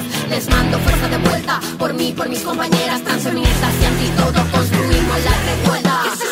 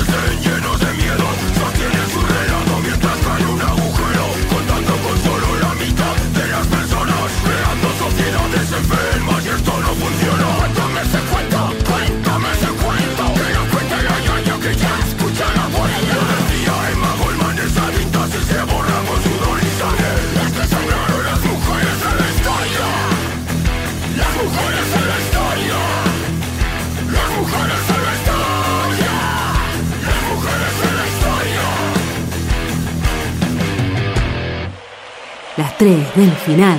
Las tres del final.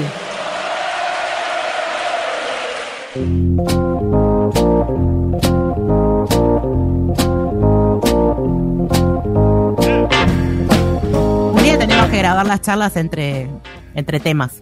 Entre, entre. Entre bloques. Porque se habla de cualquier cosa acá en el medio.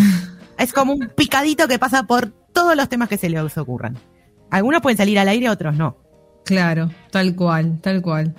Bueno, Se nos pasó volando este programa. Parece una frase bastante hecha a esta altura del programa, de cualquier programa de radio, pero como es el día de la radio, podemos caer en todos los lugares comunes que se Por nos favor. ocurran. Tenemos la licencia para. Eh, pero posta pasó muy rápido. Siento que tuvimos de todo. Festejo del día de la radio, hablamos de carpinchos, eh, hablamos, recomendamos lecturas eh, de mujeres. Excelente. Nos faltó el festejo de cumpleaños de Shirley Manson. Eso, También. Mari, que habíamos elegido el tema de The Garbage. ¿Qué pasó? Decilo, Mari, decilo. Que cumplió 55 años, Shirley Ujú. Manson. Ayer, Ayer. ayer. Y bueno, pasamos No Horses de Garbage, pero no lo dijimos. Lo que quiere decir que es de Virgo. escucha siempre. Es de Virgo. Es de Virgo, ¿sí? O sea, quiere decir que es ordenado, metódico, rutinario. Y tiene, pi- viste que hay gente que, que vos la ves y decís qué limpita es. Más Mal. allá de que sea limpia, sucia, pero hay gente que parece limpia. Posta que hay gente que parece limpia, boludo. gente que no. mal. Yo creo que es más, es más virtud parecerlo que serlo. Claro. Y tal Manson es una de esas personas que es muy virgo eso. Sí, sí, sí. Igual vieron que muy Virgo también se transformó como en algo peyorativo. Un Ah, qué insulto, Virgo. Claro. Ah, qué Virgo que sos sos. re Virgo. Claro. Está bueno decirlo y para que suene confuso también, ¿viste? La que, sobre todo si se lo decís a un virginiano se queda pensando, dice, ¿qué me habrá querido decir? Ay, qué lindo Igual- lo que me dice. Y decís, Igual no. todo es el tono. Todo, Claro, todo lo hace sí, el tono la diferencia. bueno, tengo respuestas desde la cajita para nuestras tres del final y A después eh, vamos a hacer nuestra participación. Se repiten, así que no sé qué dije hasta ahora. Radio Bangkok, Uh, una, bien co- ahí. una colaboración de personal de la radio. Bien. Animal de radio, pero sobre todo la, vera- la venganza será terrible. Bien. Excelente. ¿Ustedes se imaginan haciendo 30 años este programa? ¡Viva! Sí, claro. No sé si voy a vivir 30 años más. Mal. Sí, Claro. sí. Yo no sé si llego el viernes que viene igual, chicas.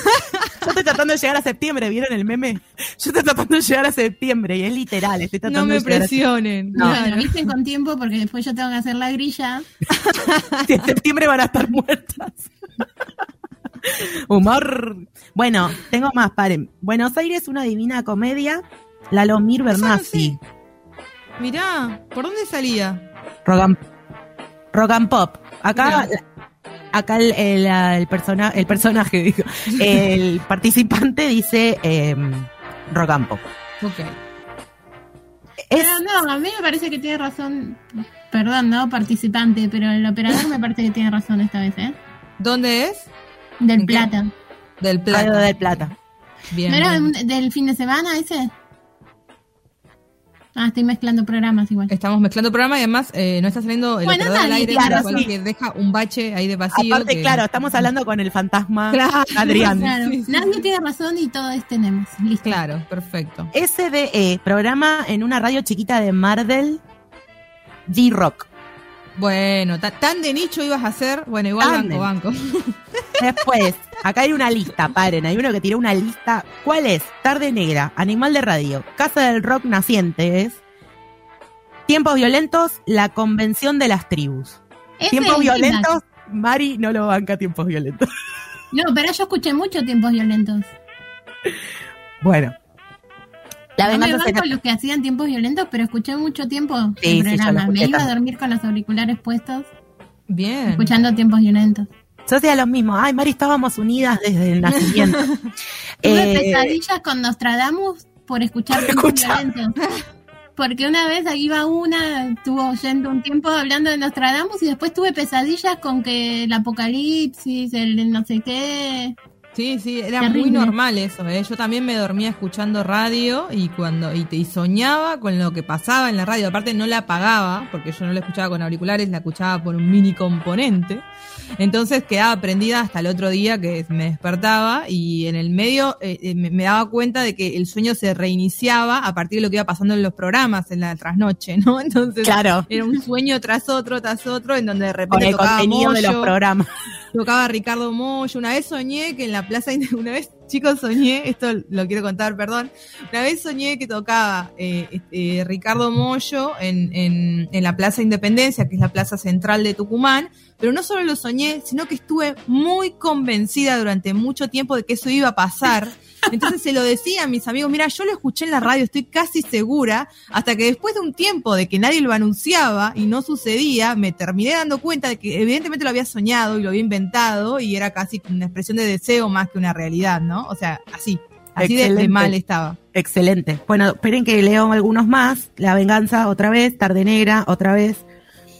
Eh, el show del minuto, Hugo Bueno. Guerrero Martínez. Y eh, Demasiado tarde para lágrimas. Y el último es Day Tripper Burundanga. Bueno, bien, o Uy, sea, Burundanga es, era una genialidad. No me acuerdo de, quién ¿de era. quién y dónde? Gillespie y Malena Pichot Ah. Nacional Rock. Mira. Mira vos. Bien, esas son todas nuestras participaciones. Han participado muchísimo de esta Lo cajita. que, lo que confirma convocante. que en cualquier programa en el que esté Gillespie eh, está, está bien, ¿no? O sea, Sí. cualquier programa en el que aparezca Gillespie, así sea pase de, de- a saludar por la puerta, eh, funciona, ¿no? O No sea, tengo duda alguna de eso. Sí, aguante, aguante Gillespie. Bueno, quiero saber sus elecciones, sus elecciones. Bueno, mira, yo no estoy segura quién voy a votar todavía y no esperaba que me expongas de esta manera, pero lo voy a decir. Del programa de radio te hablo, Betania. perdón, perdón, perdón. Se mezclan los temas. Bueno, eh, diga. Eh, bueno, yo estoy acompaño en el sentimiento con la gente. Me, me quedó esta idea de lo que dijo G, como para hacer ahí de, de un cierre del principio al final de esta, de la radio como espacio de encuentro. Eh, y me pasa que eh, haciendo radio me encontré con gente, como con ustedes y con el señor operador Adrián Kaplan Crep, en, en espacios de radio como Café del Oeste y Falso Asado, que era un lugar que disfrutábamos mucho de hacer. Y la verdad que no puedo evitar decir que me marcó, porque me marcó hasta un tono de cómo hacer radio. eh, y creo que viene de, aquel, de aquella época. Pero si hay un programa que me unió además con esa gente con la que después hicimos radio juntos, es Day Tripper, que lo escuché durante, no sé, de los, creo que tuvo 10 años más o menos al aire, ¿no? ¿15? 15 años. 15 años. 15 años yo lo debo haber escuchado poner los últimos 6, 7 años.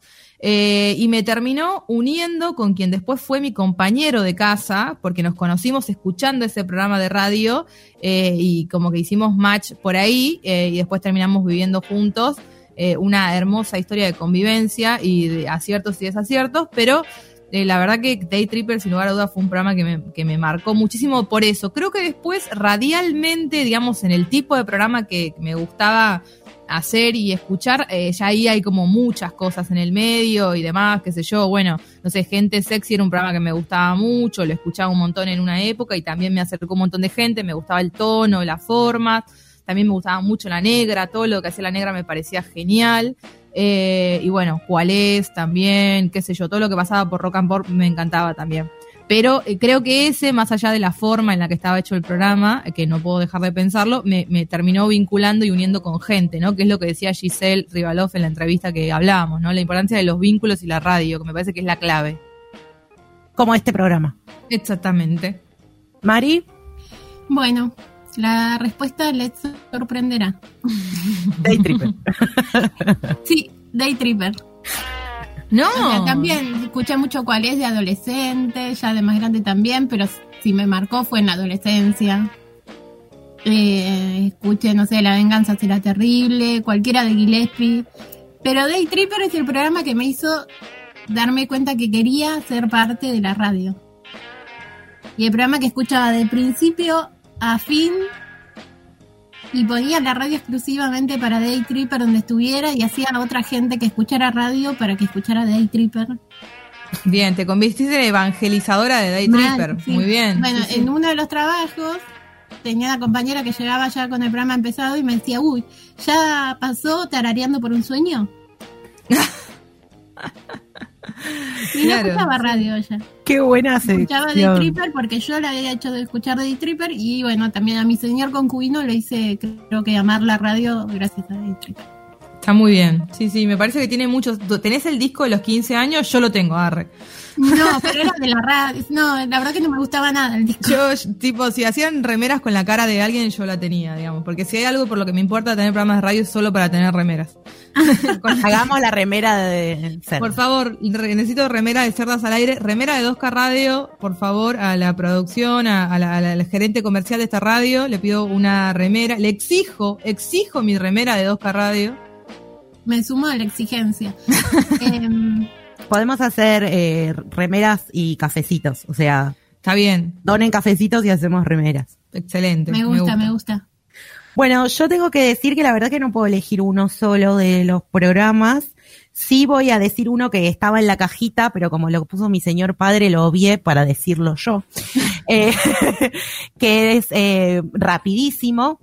El programa que hacía Héctor Larrea a la mañana, perdón, perdón, pero me marcó a mí Me pongo de pie, ¿eh? me pongo de pie, pero me marcó en el sentido afectivo también, porque era el programa que se escuchaba a la mañana en mi casa, cuando ya vivía con mi abuela, y estaba la- una radio roja chiquitita que estaba arriba de la heladera eternamente ahí, y a la mañana te despertabas y estaba rapidísimo.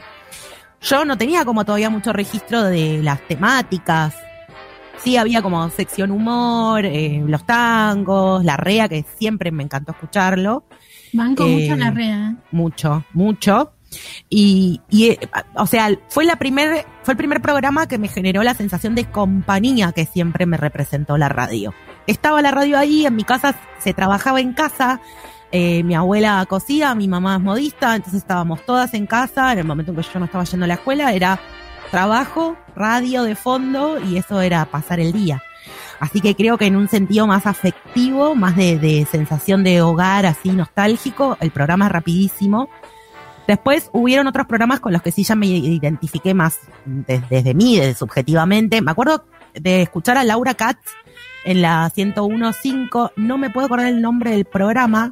Nuestro operador, si se acuerda, que me lo chifle. No se acuerda. Bueno, sos la otra persona mayor de la mesa. Mari, vos tampoco, ¿no? No me acuerdo el nombre del programa de Laura, pero yo era muy, muy fan y llamaba por teléfono, salía al aire, hablé con Laura Katz.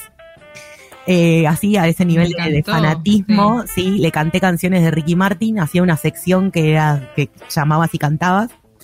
Y, y después, eh, lo que han dicho muchos ya en la cajita, La Venganza, La Venganza será terrible, que es un programa que tiene 35, 35 años, yo tengo 40 y lo escucho desde siempre.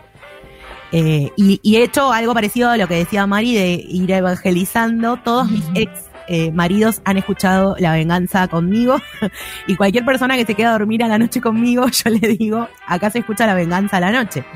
Eh, es, es un programa que he escuchado durante muchísimo tiempo. No, no de corrido 35 años, pero sí muchísimo tiempo. Como que Ah. siempre está, ¿no? La venganza, yo no lo nombré, pero tipo la venganza siempre te acompaña y tiene Lo esa sigo cosa escuchando, sí, muy sí, de unir sí. generaciones. Ah, Para mí tiene mucho que ver con el vínculo con mi viejo también. También, conmigo también. mucho, entonces como escucharlo por él también, viste, como esa cosa de siempre estar presente. Sí, sí, sí, creo que ha marcado varias generaciones. A mí me pasó lo mismo, lo escuchaba mi viejo. Mi viejo escuchaba demasiado tarde para lágrimas y después La Venganza y ahí empecé a escuchar a Dolina. Y le fui tomando como un cariño especial a Dolina, a él todo lo que es Dolina eh, y conocerlo. O sea, me da esa sensación. Yo lo escucho y, siento que lo conozco a Alejandro Dolina de tanto escucharlo durante tantos años. Y ahora con la formación con, con Barton y Lespio me parece que es un programa genial. Genial. Excelente. Siendo el día de la radio, ¿podemos darle la posibilidad a nuestro operador que intervenga y nos diga... le- le- que- ¿No? Ok. Sí, sí. Bien. Sí, sí, dale, dale, le damos la entrada. Le Adrián. damos la entrada para que nos cuente qué tal. Adrián Kaplan Crep en vivo, contanos qué programa lo marcó en este momento, en el 101 años de la radio. Sí, ¿qué tal? Buenas tardes. Eh, para que me suba un poquito, ahí está. Eh, sí, el parquímetro. El parquímetro. El parquímetro. Desaprobado. Y Peña, por sobre todas las cosas, eh, me, me abrió la cabeza en 10.000 pedazos. Eh, y yo creo que parte de lo que soy yo hoy es gracias a, a Peña y a, y a lo que le saqué yo a él eh, en ese sentido, me parece. Después, bueno, sí, obviamente escuchaba Bangkok cuando era muy chico, tipo 6. Eh, Quiere aclarar que era muy chico. Era muy chico, muy, muy chico, muy chico. No, tengo 40 yo también, así que. eh, obviamente la venganza, pero, pero sí, Peña fue, eh, fue todo en ese sentido. Sí, de hecho Adriana es evangelizador de, de Fernández. Yo no escuché el parquímetro. Yo a vos te pasé, Betania, hace un par de años, te pasé unas grabaciones que tengo yo y jamás la escuchaste. Jamás las escuché. También, también te pasé, también te pasé Bangkok y jamás la escuchaste. Jamás los escuché. Esta sección se llama Pasando Factura. Al aire. Trapitos al sol. bueno, muchas la- gracias por su participación, señor operador. Bueno, tenía más cosas para decir, pero chau. Dale, bueno, ya está. Eh, bueno, se puso como emotivo esto de la radio, Sí, hablar de la radio en la radio y quiero decir que me hace muy feliz hacer verdad también. Sí, por supuesto. Hacer radio es eh, está a la altura para mí de ir a terapia, digamos. O sea, está como ahí pi- picando. Ah, eh, con razón venís de esta manera al programa. claro. Vos venís acá como cuando llegás a la sesión, con lo último, con el último respiro. Después de una siesta de cinco horas, ¿sabes qué? Vengo a contarte todo lo que pasó por mi cabeza. Bueno, esperamos que nuestros oyentes, nuestra oyentada haya disfrutado de este programa en el Día de la Radio. Tenemos nuestros avisos de cierre. Sigan a hacer yoga escuela. Sigan No hagan a, regalitos por el día de la radio. que a manden. Carpen Cafecito. Ahora vamos a postear en Instagram la dirección de correo postal. Para que manden encomienda. Una casilla así que tenemos en Mirá, el, En el caso en el mío no la central. cambié, así que tienen que mandar a Tucumán. Sale un poco de recargo, pero va a llegar, va a llegar, no se preocupen. Un rapi para cenar, que era un tema también de la charla de qué va a cenar Mari hoy a la noche. Al- Algo para competir con la cena de Mari, por ejemplo. Claro, Podría claro. ser un rapi, ¿no? Podría ser, sí, No sí. hay competencia con mi cena. Bueno, sigan a Dinamo Escuela Podcast en Instagram también. Síganos en cerdas-bajo al, al aire. Y nos vemos, nos escuchamos, nos sentimos como Talía la semana que viene. ¿Tienen algo más para decir, compañeras mías? Ha sido un placer, Jessica Castaño. Muchas gracias, Betania Álvarez Arado. Yo voy a robar y voy a decir el renovado placer de despedirnos. El placer es nuestro, Mari Santomé.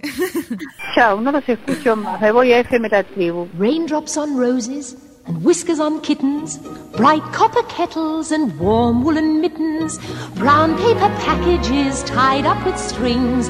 These are a few of my favorite things. Cream colored ponies and crisp apple strudels, doorbells and sleigh bells and schnitzel with noodles, wild geese that fly with the moon on their wings. These are a few of my favorite things. Girls in white dresses with blue satin sashes, snowflakes that stay on my nose and eyelashes, silver white winters that melt into springs. These are a few of my favorite things. When the dog bites, when the bee stings, when I'm feeling sad, I simply remember my favorite things, and then I don't feel so bad.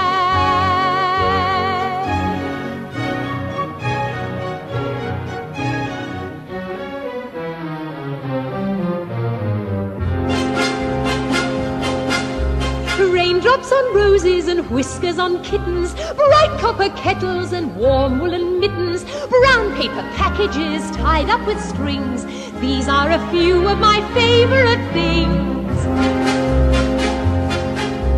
Cream colored ponies and crisp apple strudels, doorbells and sleigh bells and schnitzel with noodles, wild geese that fly with the moon on their wings. These are a few of my favorite things. Girls in white dresses with blue satin sashes, snowflakes that stay on my nose and eyelashes, silver white winters that melt into springs. These are a few of my favorite things. When the dog bites, when the bee stings, when I'm feeling sad, I simply remember my favorite things, and then I don't feel so.